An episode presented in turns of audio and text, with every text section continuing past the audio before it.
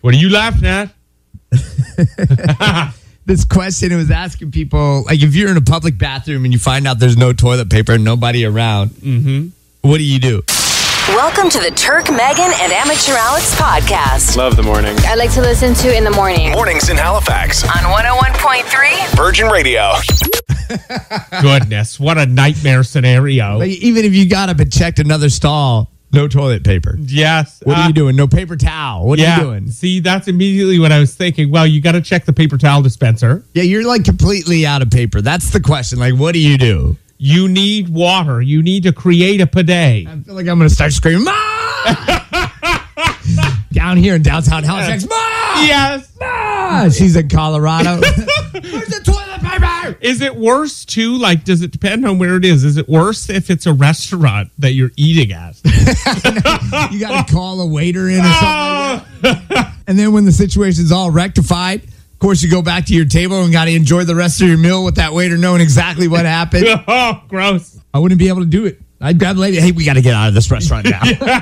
what about the food? It just came out. Let's go. Get your stuff. Throw a hundred on the table. Let's get out of here. Couple of ideas that were floating around. Now, again, this is your you're in a public bathroom. Nobody's around. No toilet paper. No paper towel. Anything like that. Some people said they'd use their sock. Some people said get rid of a t-shirt. Cash came up. Cash came up Oh my god.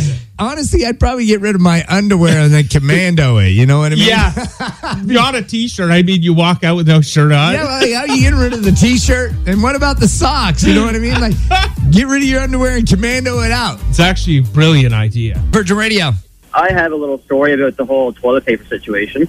Yeah, what would you do if you run out of toilet paper and there's Oh, no one it wasn't around? Me, but it, it happened to a guy I know, or not a guy I know, but anyway, I was in a Tim Hortons in Saxville, New Brunswick, and that was three months ago. And I walked into the washroom, and there was a guy there. He had his pants down, and he was just like right down, and he was waving his privates like underneath like the hand dryer. Oh, No. So I walked in, I was like, "What the hell?" And so anyway, he goes and he jumps in the stall really quickly, like embarrassed, and he goes, uh, "Oh, I'm sorry about that, buddy." He said, "There's no toilet paper," and I said, "Okay." And so anyway, I went on doing my business. why was all your stuff under the hand dryer? yeah.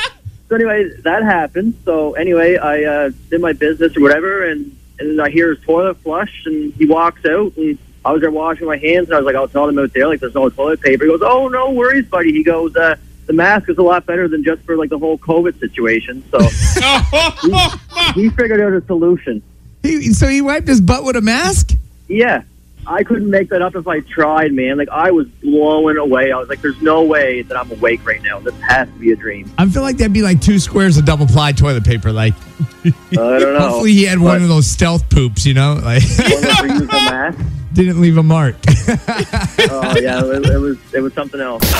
get your fix of Turk, Megan, and Amateur Alex weekdays 5.30 to 10 on Virgin Radio. And follow the podcast on iHeartRadio or wherever you get your podcasts.